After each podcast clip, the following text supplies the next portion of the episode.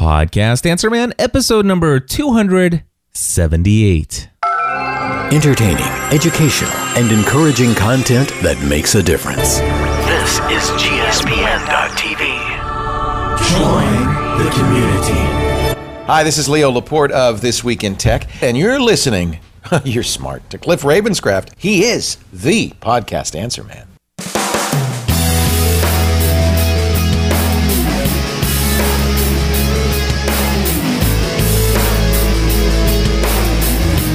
Well, hello, everybody, and welcome back to another episode of the Podcast Answer Man. My name is Cliff Ravenscraft, and this, my friends, is the podcast about podcasting, helping you take your show and everything else you do in life to the next level. It doesn't matter if you're a brand new podcaster, if you have been podcasting for many years, or you haven't quite yet recorded that first episode. There's something we can all do to take our show to the next level. That's right, my friends, and taking things to the next level even applies to folks over at MySpace. I'll talk about that in just a moment. In fact, I want to tell you just a little bit up front here what we're going to cover in this episode, this 278th episode of Podcast Answer Man. First off, I will talk about the feed burner fears that are soaring higher than they have ever soared before uh, with something that's happened recently with FeedBurner. If you're a podcaster, you're probably already well aware of the issue. And if you haven't heard my thoughts, I'll share them here. Also, media hosting for your podcast. I had a question about flat fees versus pay per gigabyte. We'll talk about services like Amazon S3 and anybody else that wants to say, hey, you know what? Rather than pay a, a monthly fee, flat fee for something that you may or may not use, why don't you just pay this little tiny amount per gigabyte and uh, you'll be better with us. Go ahead, sign up now. Yeah, we'll talk about that. Also, I'm going to give you an interview tip that you don't want to miss. If you can actually take this tip and apply it to all of the interviews that you do, it will drastically increase the outcome of your interview. That is, of course, if it applies to you.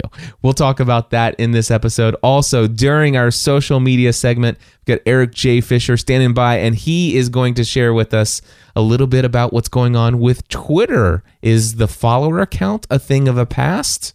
Also, we're going to talk about the return of MySpace, how I predicted it back in May of 2011, and how it may actually come back. Anyway, we'll talk about all of that and so much more in this episode. Let's kick things off, though, by giving you my personal plug of the week. This week, I want to give a plug and a shout out to my good friend and podcast mastermind member, John Dumas. Now, John just launched his very first podcast, and it is not a small undertaking. Uh, John actually was inspired by a number of podcasts out there that do interviews of entrepreneurs. Uh, people who get on there with Andrew Warner over at Mixergy or David Siteman Garland over at Rise the Rise to the Top.com. You know, those kind of interviews. He's like, man, I, I was on my commute, I was listening to these and and I was always inspired by the things that they would share. And and the only thing is, is I I found these late in the game, uh, and so there were already hundreds of episodes, and and I found myself going through you know seven of these a week, and I just ran out of them. I burned through them so fast. He said, I feel like there's this need to have that type of show, and you know, and a show where you're interviewing entrepreneurs, but that it's daily. Now, my own personal feeling about this, and I've shared this with my great friend John Dumas, is that I there's this fear that it might be overfeeding your audience. Uh, that you create so much content, five interviews every single week, that all of a sudden people may not be able to consume that much information. Now, he's taken that into account, but he feels confident that there is a market out there for a lot of interviews. And and folks, as a podcaster, you know how much goes into creating a single episode of a podcast. And he's wanting to do five high quality podcast interviews per week. Well, I believe he's going to pull it off. Um, I don't know how long it may, and maybe I'm, you know, there's always exceptions to the rule. There's always a chance that you know there's this this massive audience out there of people who want to consume five episodes of this kind of content on a weekly basis. And for john i certainly hope that it's it, it's the case. But if you want to check it out entrepreneur on fire is my personal plug of the week.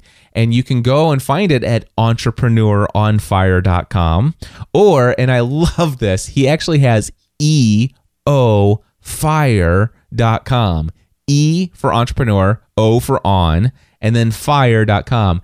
Uh, he re- recognized, and, and, and it's true enough, everybody has seems to have a hard time spelling entrepreneur. It, it's it's not spelled the way you would think that it should be spelled. So um, entrepreneuronfire.com or eofire.com. I'm very happy to say that I was one of the uh, people that he interviewed to get things kicked off, and I'm episode number four. So if you want to hear the interview that I did with him, you can go to entrepreneuronfire.com forward slash the number four, and it'll take you to the interview that I did with John. But anyway, I've listened to a couple of interviews. They're great. He has a wonderful format, brings out valuable information, runs a tight ship, high quality, both in content and in production value. And so I, that is why it is my personal plug of the week, entrepreneuronfire.com. Get your fire. anyway, you get the idea. Just go check it out. And if you like the show, give him a five star review, uh, rating, and review, review in iTunes. And make sure that you let him know that you heard about him from Podcast Answer Man. All right, moving along, I want to tell you about something that's happened between last week when I recorded episode 277 and this week recording here, two episode 278, and that is FeedBurner. Oh my gosh, Friday morning I was blitzed with emails. I mean, now I normally get between 40 to 100 plus emails every single day. That that's I'm used to that. Um, so you know, I can go to bed at at you know, I, I can go to bed with inbox zero. Not kidding. I can go to bed at inbox zero, and I can wake up in the morning and there's you know already twenty, maybe thirty five emails waiting for me that came in while I was sleeping at night. However, uh, and, and by the way, this was this was still the case Friday morning. I woke up 25, 30 emails, no big deal. And then I, I decided, you know what, I'm going to go out for a walk. And I did. I went out for an hour and I came back and my email inbox, it was it was double what it was when I walked out. And I mean, normally the emails shuffle in, you know, a couple uh, probably about about 8 to 10, maybe 15 an hour but something happened while I was out for my walk, and I noticed that there was this crazy amount of email, and there were a crazy amount of Twitter resp- or Twitter app mentions, and and Facebook messages, and LinkedIn messages, and all of a sudden I'm like, okay, something's going on here, and sure enough, the world had ended. the the sky had fallen, or at least that's what you would think, because everybody, it seems, was concerned that FeedBurner had shut down. Without any notice, FeedBurner had completely shut down. Um, now, of course, that's not the case. But I did get emails that were more like this. For example, I got one email. The subject line was "FeedBurner disaster," and it re- reads, I'm sure you've been inundated with emails by now about FeedBurner. Just wanted to give you another case where a feed, mine, has gone to zero subscribers. I really look forward to any info you can share on this. There's a lot of grim predictions going around about FeedBurner, and I know that you'll give us the facts. Thanks. A person on Twitter wrote, FeedBurner is broken this morning. I, and I'm and it's getting me down. Cliff, any ideas? Another email wrote, I keep hearing rumblings about FeedBurner going away. How will this affect our podcasts? Any thoughts? I mean, so it's just, it was crazy this buzz that was happening out there. Now the thing is, is this is not new. I FeedBurner. I've had people argue against the use of FeedBurner since 2006. Um, I still use it today. I use it for all of my shows. I still teach it.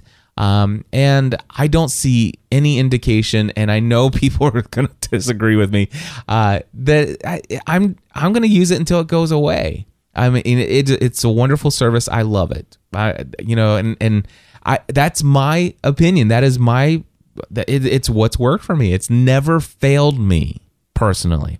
Now, I will tell you that uh, a lot of this fear has been brought on lately by a, a competitor, a company that is a competitor to Google's FeedBurner, uh, a paid service called FeedBlitz.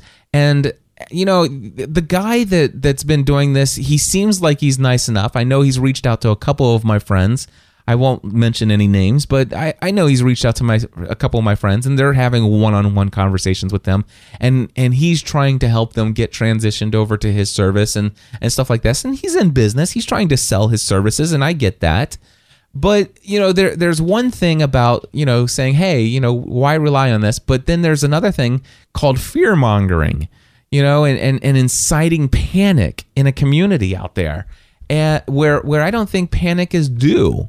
Um, and and so I don't I don't take lightly the fear mongering. You know, this is the reason why I don't watch Fox News or CNN and and all these other things. I mean, and it's another reason why I don't watch the eleven o'clock or nightly news.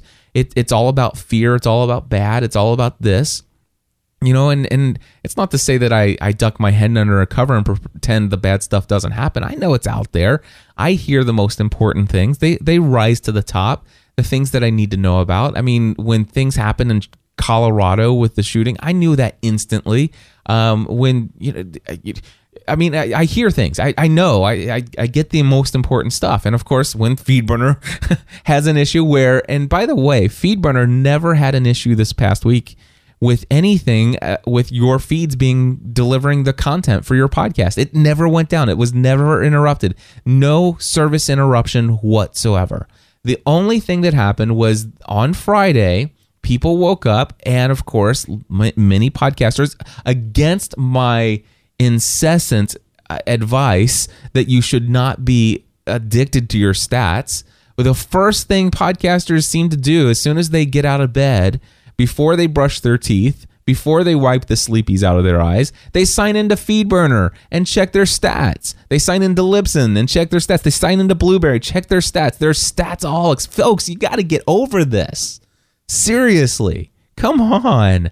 But um, you know, first thing, I mean, I, and I know it's the first thing these people are doing because the emails came in. It's like they got out of bed and boom, check FeedBurner, all their stats are zero. Send Cliff an email. that that seemed to be what happened. And um, sure enough i the you know i i went in and i looked at i've got a lot of feedburner feeds. I've got a lot of podcasts. And um, all of my feedburner feeds it said i had zero subscribers. Now the thing is is libsyn stats have never been accurate. I've always told people that. There's a lot of reasons why you shouldn't judge the size of your audience based upon feedburner stats. I'm not going to go into that here today. That's not the purpose of this segment. The purpose of this segment is to say that um, the fact that these stats went down all of a sudden got you know people up in arms. What's going to happen? And of course, Feed Blitz didn't help.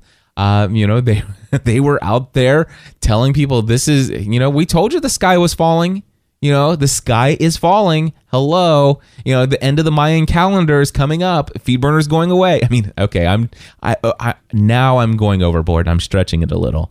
But, you know, it, I, that's that's the feeling I get. It, it, it's that message of, you know, the world's going to end, you know, Feedburner's going away. They're shutting down. They're not shutting down. Um they are by the way, Feedburner is shutting down the API. You know, the the the the programming uh, functionality that allows other third party services to kind of connect and and use you know data you know get data from uh, FeedBurner and kind of use it in widgets and stuff like that. You know, if third parties are no longer going to be able to do that. They they just decided that there wasn't enough you know use of the the API for them to continually keep it updated. Um, yes, uh, FeedBurner did shut down uh, a blog uh, for you know the FeedBurner or the AdSense for FeedBurner blog. They shut it down, and they shut it down earlier this year. And they said, you know, it, it, but they hadn't had a blog post in over a year. You know, nobody complained and said the sky was falling, FeedBurner shutting down just because they didn't post anything for a year. But all of a sudden, after they finally decide, you know what, we haven't used this blog for a year, we're going to shut it down. And on the same day, they also decided, you know what, we haven't posted anything on Twitter either. Let's go ahead and shut that down. Let, let's kind of clean things up and and instead of having all of these different places where where people might be looking for information from us let's shut those down and let's tell people so on the feedburner uh, for our adsense for feedburner blog they said hey we're shutting things down this blog is not no longer going to be active as of you know today and then they posted that and then on their twitter and then they also said hey and we're shutting down this twitter account and and you would think the world had ended I mean, it's like all of a sudden it's like, wait a second, it, Google's pulling everybody away. They're, they're, this is no longer a priority. This is just not true. It is not true. Okay. Now, FeedBlitz will be quick to point out that something happened with their feedburner.jp or their Japan FeedBurner um, feed. And yes, that is a big, massive mess up. And and what happened was, you know, just like we have feedburner.com here today, they also had a special uh, version of FeedBurner, feedburner.jp, and that domain was for people who had RSS feeds in Japan. Google made the biggest mistake you could ever make as an internet based company. They, my friends, forgot to renew their domain. Stupid, I know. But but you know what? I've seen this happen to other big companies a bigger than Google. Uh, well, is that true? Is, I mean, okay, but it, as big as Google, I've seen people who big corporations with literally millions of users. I've seen them not renew a domain on accident. Um, and and pay lots of money to get it back. Now I don't know what happened with feedburner.jp, but yes, they though they still don't have feedburner.jp. I don't know the the reasons why and stuff like that. But did did Google FeedBurner did Google drop the ball on that? Yes. Were were a lot of people affected by that? Yes. Is it the end of the world if if I was a podcaster in Japan and I used feedburner.jp, would it be the end of the world as I know it? No. Would I lose every single subscriber that I have? if you want to talk about technical subscribers, people who are subscribed to the RSS feed, would that, yeah, it would be lost. Yes. Would I lose all my subscribers? No. It's that, that anybody that says that to you is just flat out wrong unless you're creating crappy content.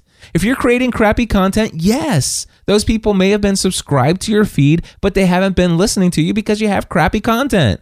If you have can't live without content, then my friends, uh, if you release your podcast every single week by noon on Friday, and it's two o'clock in the afternoon on Friday, and your feeds and your podcast isn't out there, you should start getting emails from people saying, "Hey, is there something wrong with the RSS feed? Because I normally get this before I leave for or work for the weekend, and uh, you know, and and I just wanted to make sure before so I could have your show to listen to." people notice when your show doesn't show up. And if all of a sudden, if two, if a week goes by and they haven't heard from you, if two weeks go by, I would say anybody who matters in your community is actually going to notice that you're missing. If you're so darn forgettable, then I, I, I have some strong opinions. Okay. Yes. Does every single subscriber matter? Yes, they do. But here's the deal there you know people say you can't trust you can't trust your RSS feed to any third party service.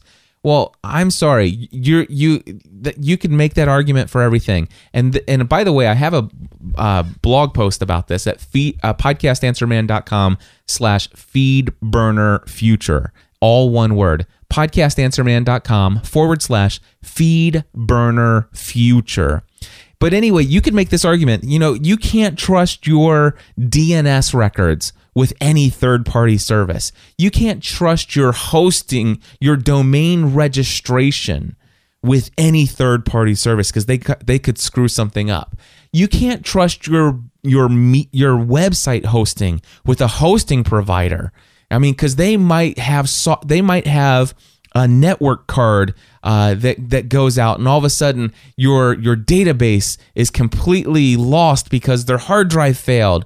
You can't trust anybody with it. You know what?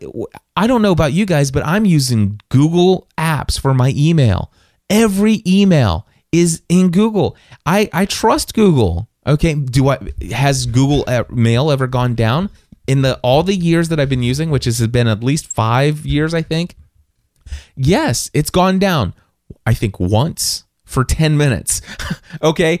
You know what I did? I went out and I took a walk. That's what I did. Or I went out to lunch. I came back. It was working again. So in my feed burner, you know, podcastanswerman.com slash feed burner future, podcastanswerman.com forward slash feed burner future blog post, I basically said yes. There's no question there's a stats issue. I've gone in, I've made sure that if you were to go to create a brand new FeedBurner feed right now, you can create one. I've gone in to make sure that if you add a new podcast episode, FeedBurner does still update. There's nothing wrong with the functionality of FeedBurner. The fact that they shut down a blog po- a blog that they didn't update in a year means nothing. The fact that they shut down a Twitter profile that they weren't posting anything to doesn't mean anything. Yes, they had screwed up big time with the feedburner.jp. But those kind of mistakes have happened to other corporations. And you know what? There's there's no guarantee that that won't happen with just about anybody out there. I mean, the, the this stuff is is real stuff. Now the thing is is I'd rather do do business with somebody who's already made that mistake once. because guess what? I can bet you uh, I guarantee you nobody it, over at Google is going to let feedburner.com that domain go away. I, if I, w- I would imagine they've probably changed their policy and every domain that they have is probably registered for the next 10, 20 years. Um, so I don't think that that's ever going to happen again. I don't, I don't understand this fear mongering that's going on out there. And I don't understand this fear. Uh, you know, I understand people getting upset because their tw- stats, their stats aren't there. But you know what? Here's the deal. I put in my blog post, I, I wrote it on Friday morning. I said, check in Monday. You know, go out, enjoy your weekend, people. Literally, forget about your stats. Your podcast feeds are working fine. Come back Monday, check your stats. Well, guess what? They're working again. And guess what? Feedburner updated their status uh, blog. They have, you know, feedburn or feedburnerstatus.blogspot.com. And on uh, September 21st, they actually said, hey, we have a known issue about our subscriber counts. We're working on it. We'll get it resolved. Guess what they did? They updated that blog post and said, hey, by the way, all of your stats, uh, we, we've resolved this issue, and all of your stats from September 18th through the 22nd have been restored for all accounts. Yeah, it doesn't sound to me like a company that's shut down. It sounds to me like a company that recognized that they had a technical glitch, technical issue. They used a blog that's still open no, they didn't use AdSense for FeedBurner blog, but yes, they used their stat feedburnerstatus.blogspot.com blog to communicate to their users that yes, we are aware there's an issue. We're working on it. And then they said, "You know what? We fixed it." And they did. And that's what that's what matters. As as far as I'm concerned, people have been asking me, "Cliff, will you give me your opinion on this?" I've given you my opinion. I'm with FeedBurner. I'm not looking at switching, and I don't think there's any reason at all to fear. Um, if FeedBurner was ever going to go away, they would tell you. And the reason I know that they would tell you is because they they've been telling us for I think it's been a year now that they were going to degrade the the API for FeedBurner and they've actually officially given a day. I think it might be October 1st or October 20th. They're going to shut down the API for FeedBurner. That will not affect us. It will not affect us at all. So so they're they're they're letting you know and they fixed this. So they've obviously got people working on it. I matter of fact, I I think this is the greatest thing that's happened to the whole FeedBurner fear fiasco. There you go, FeedBurner fear fiasco. Maybe that's the title of this episode. Anyway, I don't I think this is the greatest thing that's happened because now we have documented proof that FeedBurner does have people out there working on this. They are willing to communicate to us when they have a problem and give us updates. Uh, and and I, I think it just puts it to rest. For me, maybe not for you, but for me, it is. So those, my friends, are my thoughts on this idea of FeedBurner. Now, hey, in my comments section today, I know, of course, if you go there, I, gosh, let me look real quick. Does it if if I go to podcastanswerman.com, I want to just see real quickly. There's 77 comments. So obviously people did not take my advice of going out and enjoying your weekend, coming back Monday and realize that everything will be fixed. All right, they they did not take my advice. There are 77 comments in there uh, as of right now, and I'm sure it'll probably continue to go up because comments are still coming in. But instead, I, I do want to tell you a, a comment came in today from Deb. And Deb actually posted a question in the comment that actually had nothing to do with FeedBurner, uh, but has a great question that I thought would be good for Podcast Answer Man here. So here's what Deb recently posted. Here's exactly what she wrote. She says, I'm just about to pull the trigger and get a Libsyn account for podcasting, but I got this new offer from my web hosting company, DreamHost, and wondered what you all thought of it. They say and this is their word for word, she's quoting, unlike traditional web hosting where monthly pricing is fixed and resources are unlimited, pricing for Dream objects is use is usage based. You only pay for data that you store on our servers and the amount of data that is transferred from them. Storage cost starts at 7 cents per gigabyte. Amazon S3 by the way starts at 12 and scales all the way down to 40 or 4.4 uh, cents uh, per gigabyte, depending on just how much data you choose to store with us. Outbound transfer costs are fixed at 7 cents per gigabyte. And she also says it says all beta users will have access to free trial a free trial period lasting 2 whole months during that time, you'll not incur any charges as long as you're as long as you store less than 10 gigabytes of data and tra- transfer out less than 20 gigabytes. Now, uh, oh, and it, by the way, it also says this. It says and more than 10 that's anything more than 10 or and 20 kind of tests the limit of the term trial and will incur 7 cents per gigabyte coverage charges both for storage and outbound data transfer. So she asks, does anybody have any thoughts about starting with this as opposed to Libsyn? Now, I am going to talk about your idea of using this DreamHost, you know, object-based whatever they're calling this. Um, you know, I, am gonna I'm gonna equate this with using Amazon S3. Amazon S3 also has you know that whole you know pay per gigabyte model, and when you're first starting out, it obviously sounds like a great deal. Um, you're, you, you know, when you've got 50 subscribers, 100 subscribers, your shows are, let's just say you've got an hour long show, it's 50 minutes per episode. You got a couple shows up there. Yeah, you're going to save some money.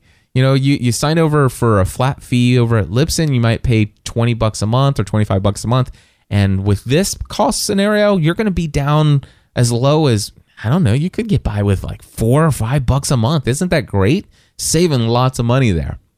However, uh, let's say this, and by the way, I gave her stats on just one of my accounts. I actually have several accounts with um, with uh, Libsyn because I, I produce a lot of content. We've got more than three thousand podcast episodes online, and I'm still putting out about three to five a week, uh, new episodes online every week. So um, I have lots of accounts, but anyway, I he, I'm this this is real data from my own one of my accounts.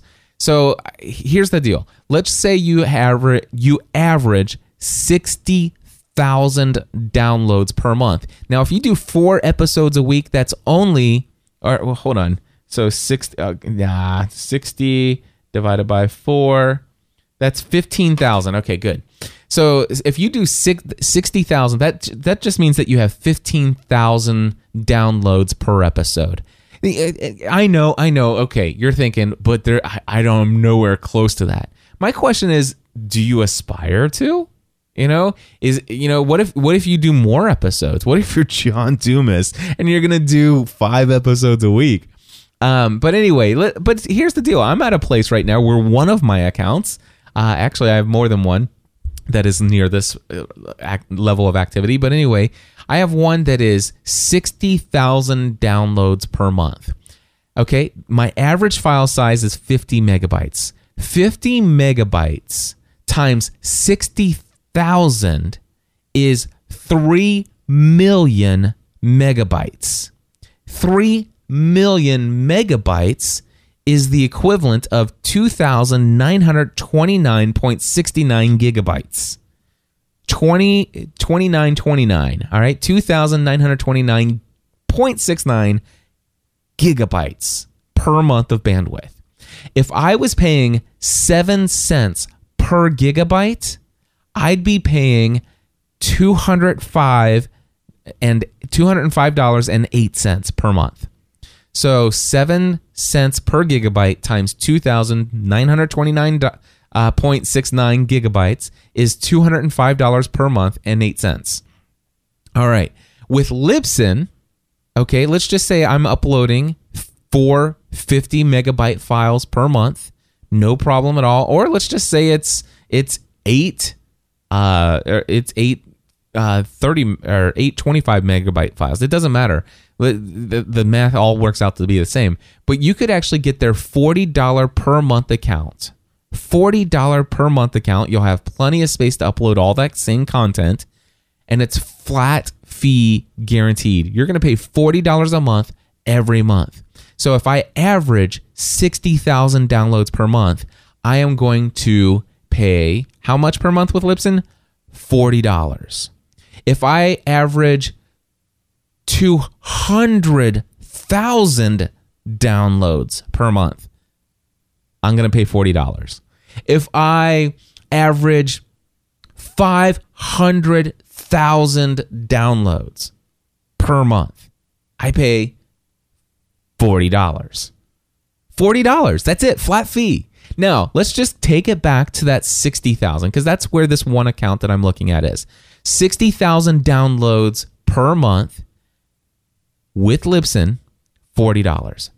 With the 7 cents per gigabyte offer from DreamHost, $205, 8 cents per month. That means I would save $1,980.96 per month, almost $2,000 a year in savings with Libsyn, which, by the way, PowerPress uh, or Blubrry over there has an equivalent service. The fact is, is flat fee is the only way to go in my mind. Flat fee, flat fee, flat fee, flat fee, flat fee, flat fee. Yes, pay for your meet pay for your web host. Yes, I am saying pay for an additional hosting provider just for your media files. The things where your bandwidth is going to go out the roof.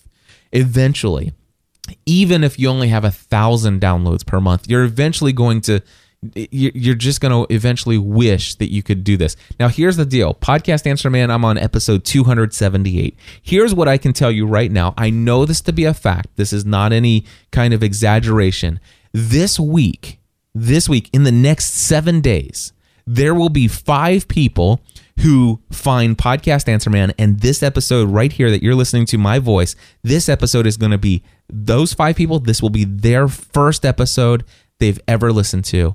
And those five people, those same five, there are going to be more people this week than five people. I'll get more than five new listeners this week. But five of the new people that this is their first episode, five people are going to download all 277 prior episodes. Five. Okay, so let's see here. That's 277 times 50. That right there, my friends, is 13,850 megabytes per person times five people. Folks, I'm going through a lot of bandwidth and I'm playing a fat, a, not a fat fee, a thin flat fee. That's what I like. I like thin flat fees. There you go.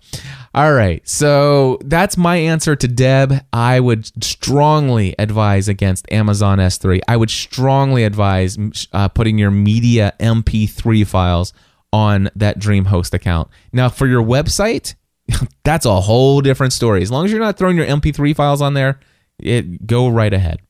And if anybody wants more thoughts on my thoughts on hosting and stuff like that, head over to podcastanswerman.com slash hosting podcastanswerman.com slash hosting. And if you're looking at dreamhost my recommendation is instead of that look at bluehost um, i have a great affiliate relationship with them but the reason i recommend them and i do have an affiliate relationship with them is because i know like and trust them.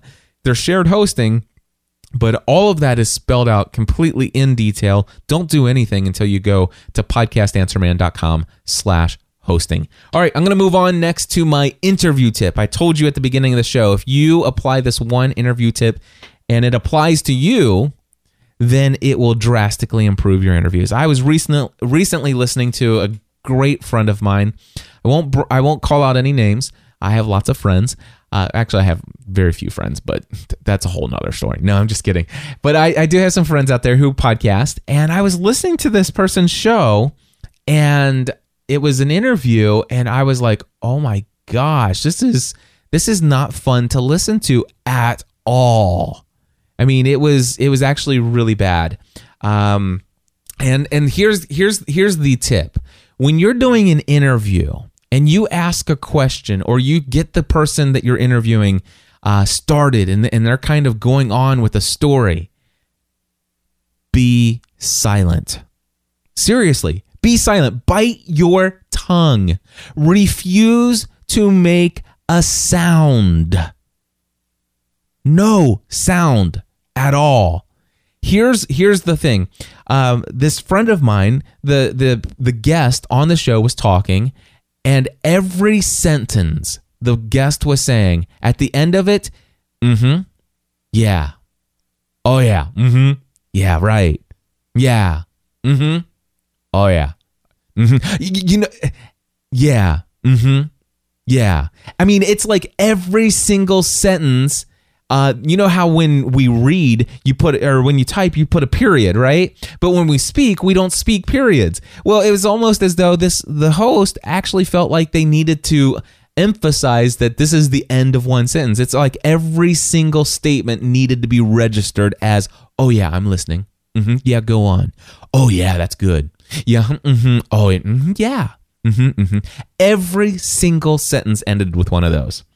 And not to mention the fact there was not only that going on, but this person also interrupted the guest to complete their sentences several times or to take it in a different direction. Now, occasionally your your guest can be a very talkative person, especially if you were to interview me. I'm a talkative person. Occasionally, you'll need to kind of rein me in and say, "Hey, let's talk about something else." okay and, and and and stuff like that but don't every single time i say something go mm-hmm yeah mm-hmm right yep mm-hmm through the whole interview so anyway my recommendation now from now on when you're listening when you're listening to interviews out there listen for people who do this and see if it isn't annoying to you. And notice the people who don't do it. Notice the people who out there will ask their guest a question and will let them talk for three or four minutes nonstop, and you'll never hear the host say a word or make a sound.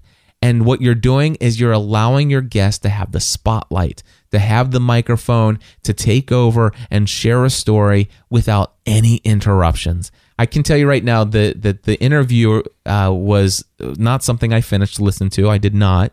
Um, and there were several times where the guest was going down a path in the story I was annoyed that every sentence had to be quote unquote emphasized with a mm-hmm or yeah on the right. I was listening though. I was trying to stay focused on what the person was saying.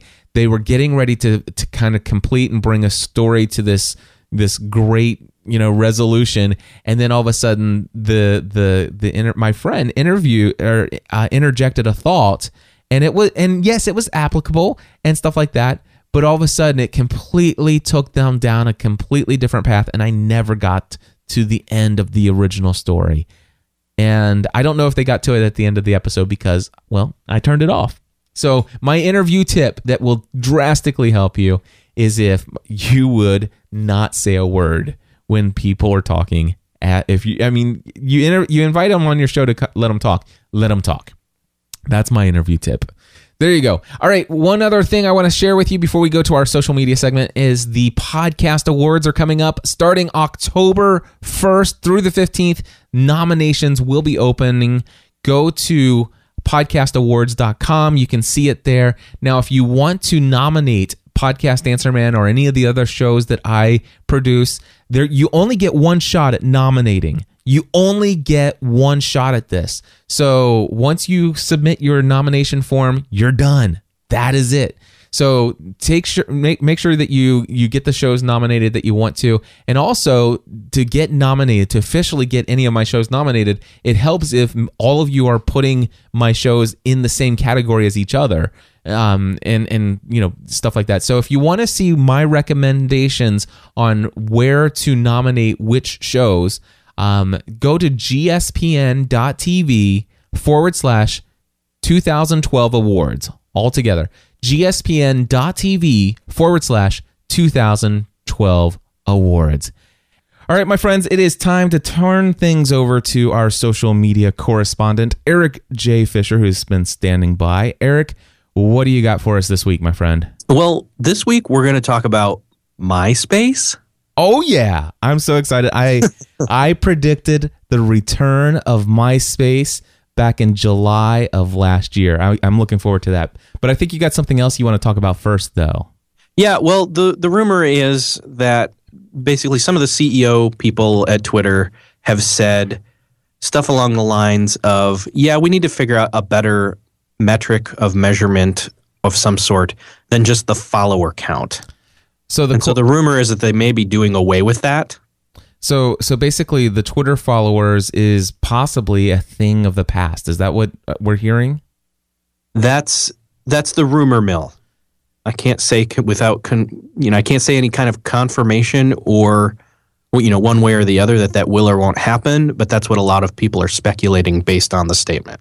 So the idea eh, from the article that you shared was that the CEO is saying that really just how many people are following your profile is not really a good metric for how uh, engaged your community is. It's kind of like what it, it you know Klout came along and answered you know this this thing. Of course, Klout says give us your credentials for Twitter. We'll go through and based upon our algorithms, we'll give you a score that kind of says how how influential you are. Uh, At least with- measuring online influence influence to a certain extent because it can't truly ever measure yeah. all your online influence and it doesn't take into account offline influence for that matter. Well, that's that's true, but it, but again, it does give some kind of criteria on you know you could have eighty thousand followers and have a lower Klout score than somebody like me who has nine thousand followers. Mm-hmm. Oh yeah, there, well there are people that have tens of thousands more followers than I do, but my Klout score is only like 10 less than them. Right. So, or or you're there are some people who have that many followers and quite honestly they paid for them they're they're bot accounts or fake accounts a lot of there's a lot of tools out there these days to kind of actually go in and search to find out how many fake accounts actually follow your profile or you can go find it out on other people. So if you suspect that mm, you know maybe somebody's just emailed you and they just want to offer you this opportunity of a lifetime they've you know they're they're really a fan of your work blah blah blah they want to partner with you and hey look at what I've been able to accomplish and if you want to you can you know there's there are services out there where you can pop their Twitter ID right into this account and it will go in and say eh, you know what? 70% of the people of 70% of those 85,000 people that are following them on Twitter they're fake. Yeah. you know?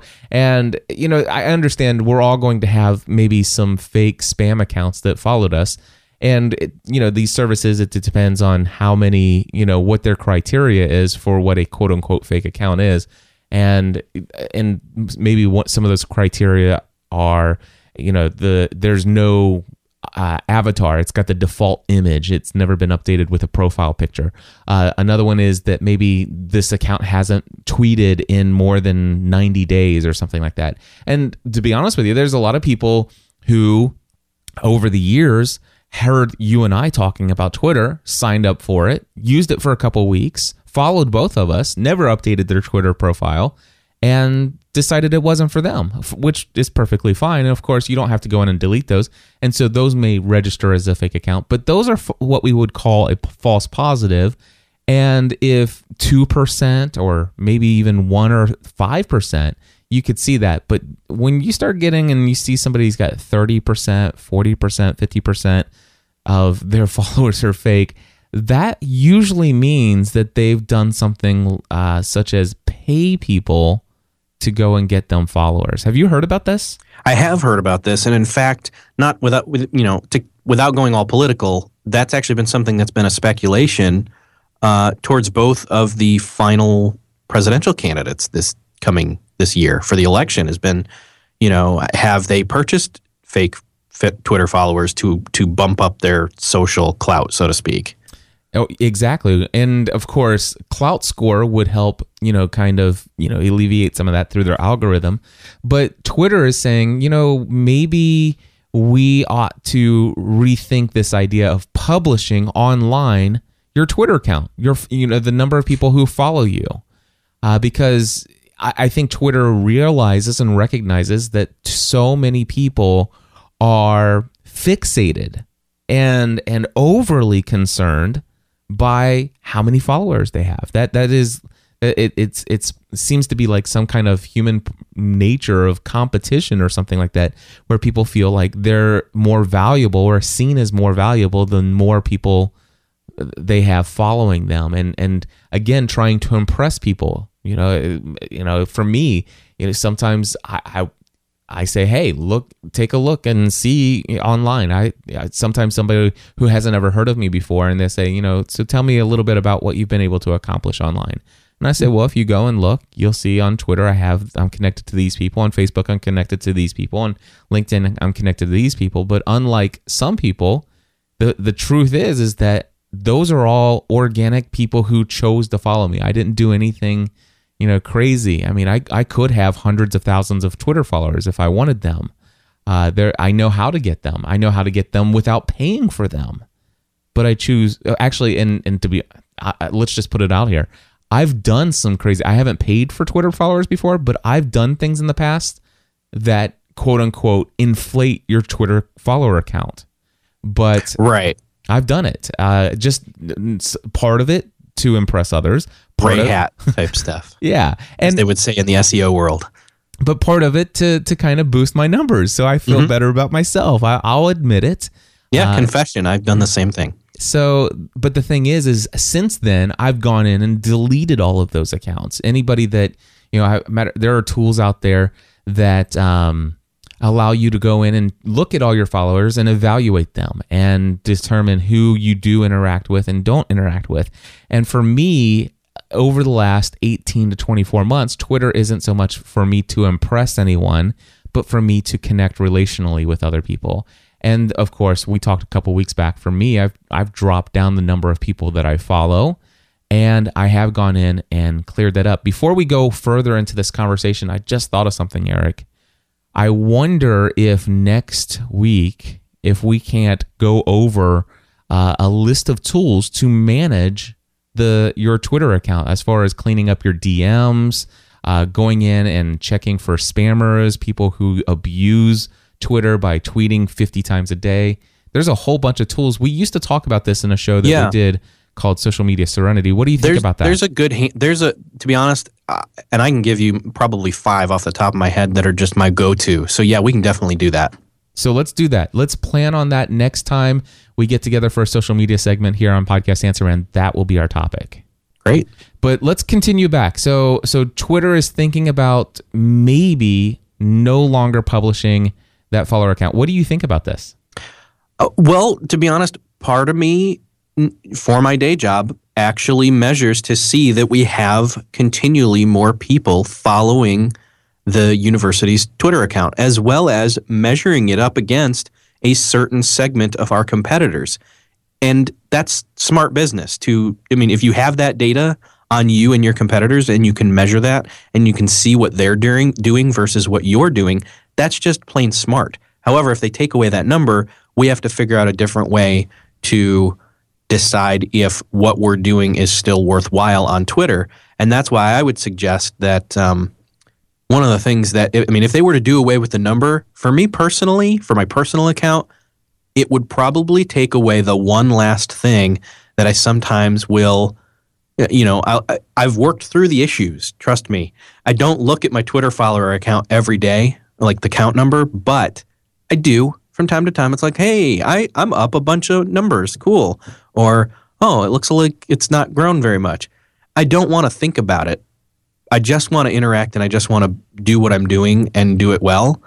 But when there's a number, it's like, oh, is the I mean, the, is the needle going one way or the other? Am I doing something wrong? It's the self consciousness of it. So if they take the number away, I won't mind. Right. What I will do in my day job is I will, uh, and, and I think this is in Twitter's best benefit. And I hope that if they do get away, get rid of the number, whether they make it to where other people can't see it and only and only you can in your dashboard behind the scenes, that's one way of doing it.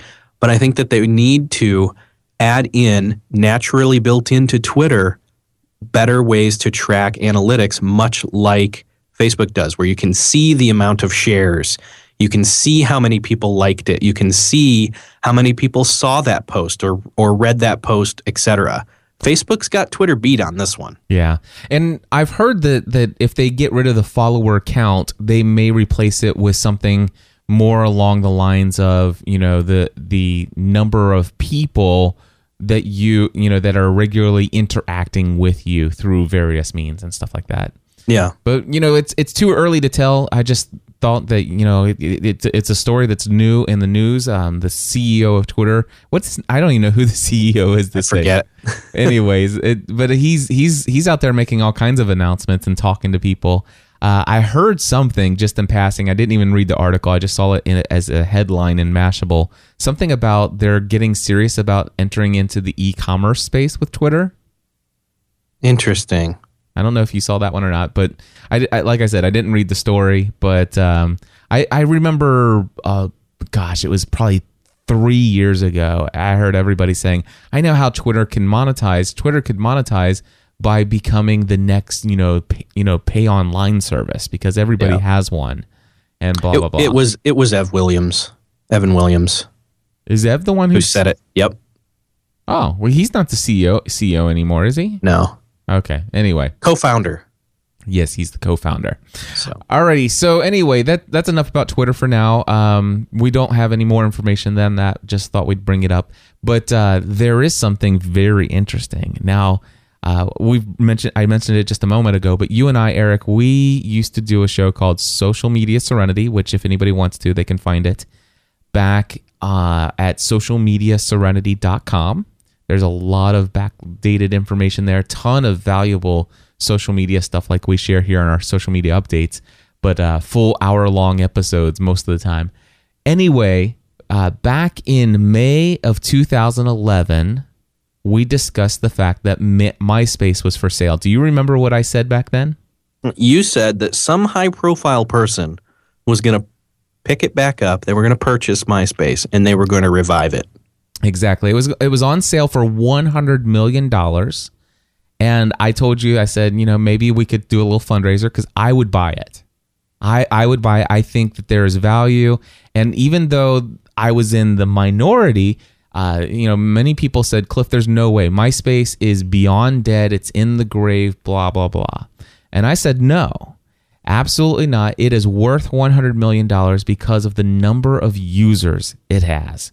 Before there was before there was Facebook, there was MySpace, and MySpace was way ahead of the game as far as the number of users, active users, than my than Facebook. Now, of course, uh, when Rupert Murdoch, I believe, bought it, Right. uh, it all went really downhill. And to be honest with you, MySpace was the ugliest ser- social network you'd ever seen in your life, anyway.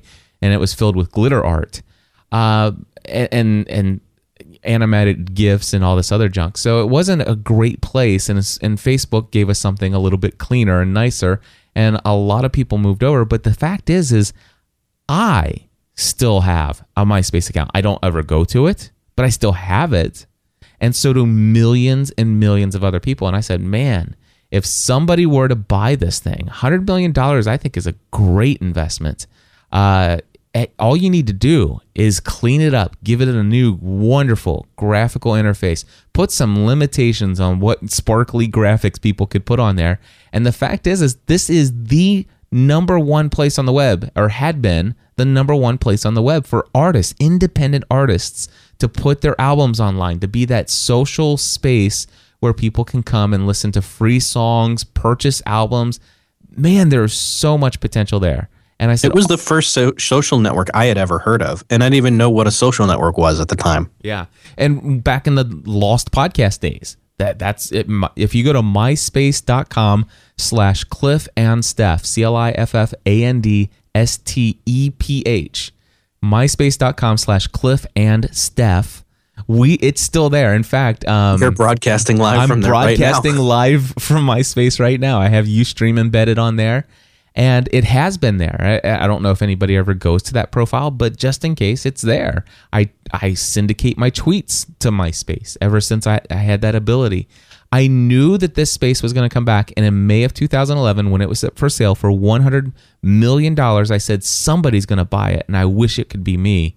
But I would only do it if I could get another high profile person. So that, and by the way, that was episode number 88 of Social Media Serenity.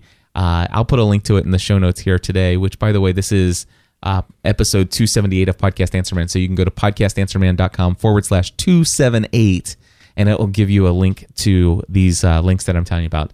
So I predicted MySpace is going to come back. I think you were skeptical of my my positive viewpoint, I believe, weren't you? Honestly, I can't remember at this point. I thought it was possible, but I didn't think it was probable.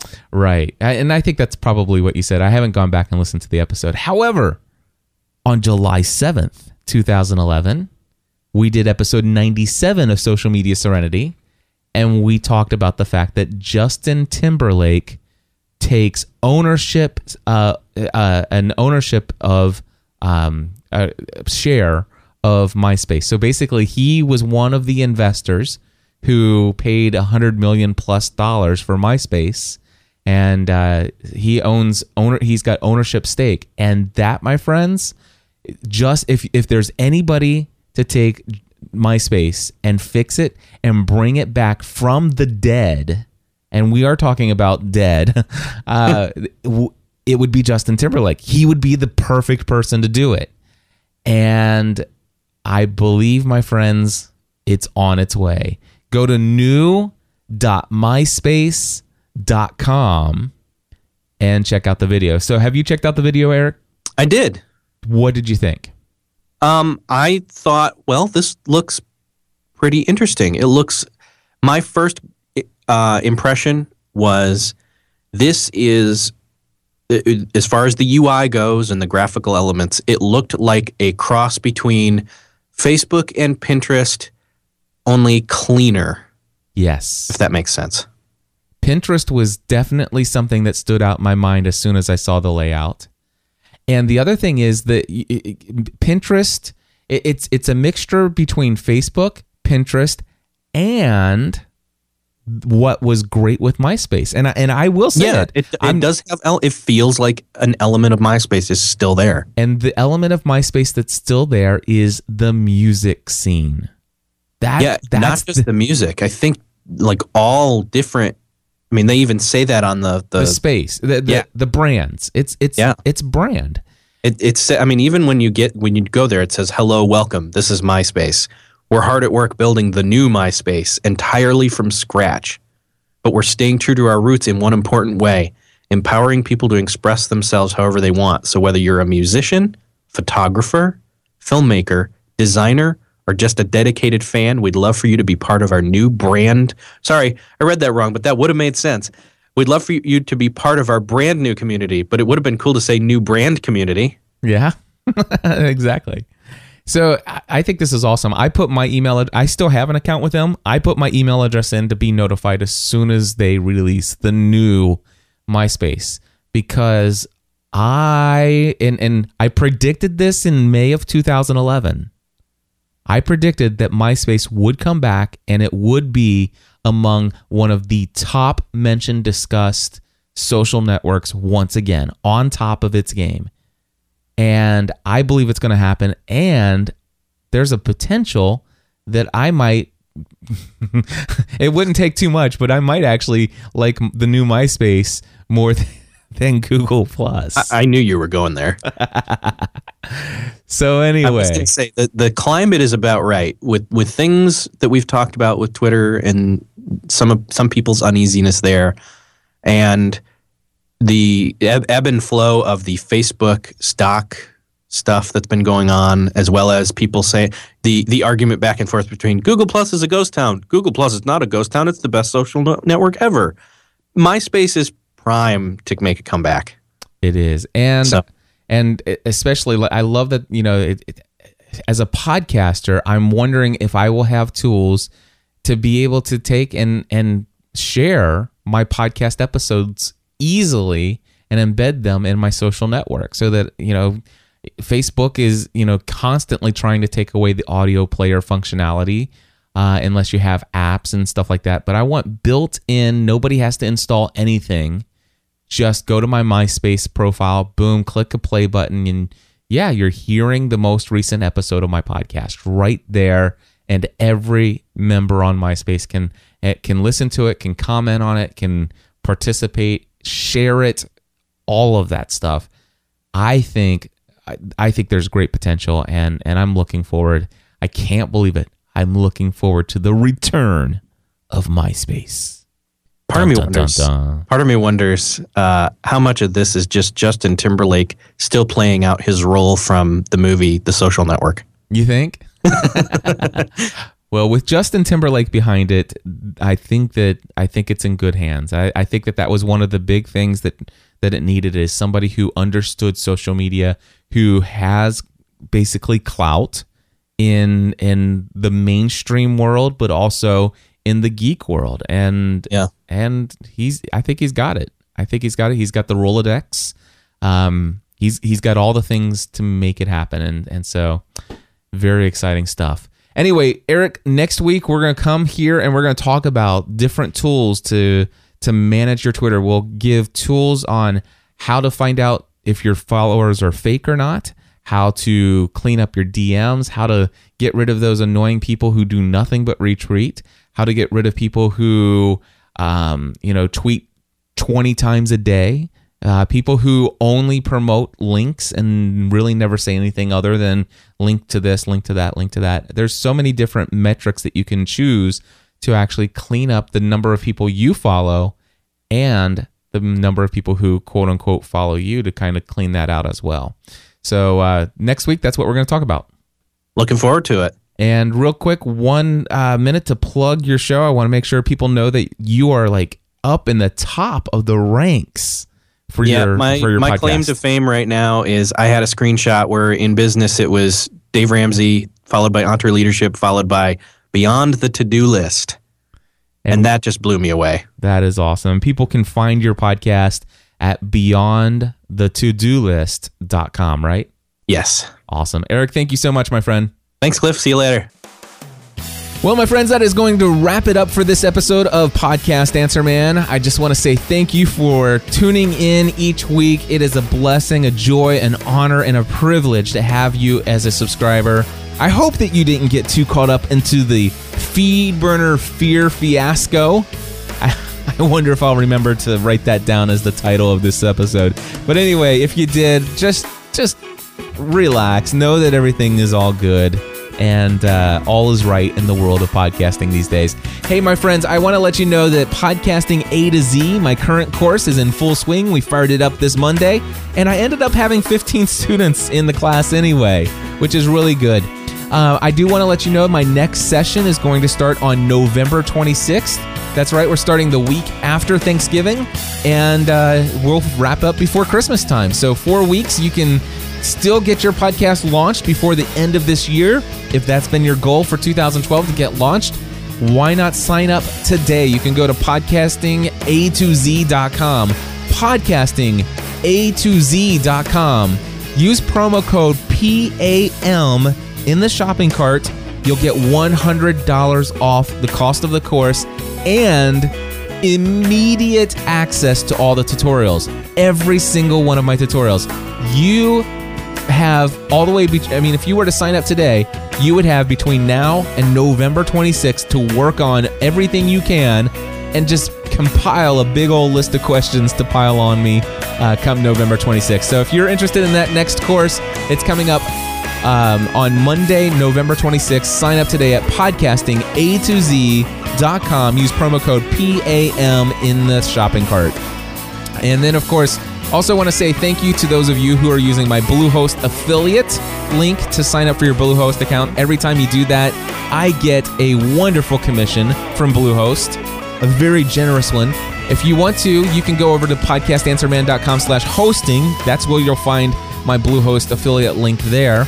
But anyway, special thanks to bestfuturestartsnow.com, let's talkjapan.com, waltford.com, and Michael Wildman photography.com. So all four of those individuals used my affiliate link this past week to sign up for a Bluehost hosting account. Very excited to see that. Thank you all so much for using my Bluehost affiliate link. Also, speaking of uh, affiliate links, I want to say thank you to each and every one of you who have been using my affiliate links for B and H Photo.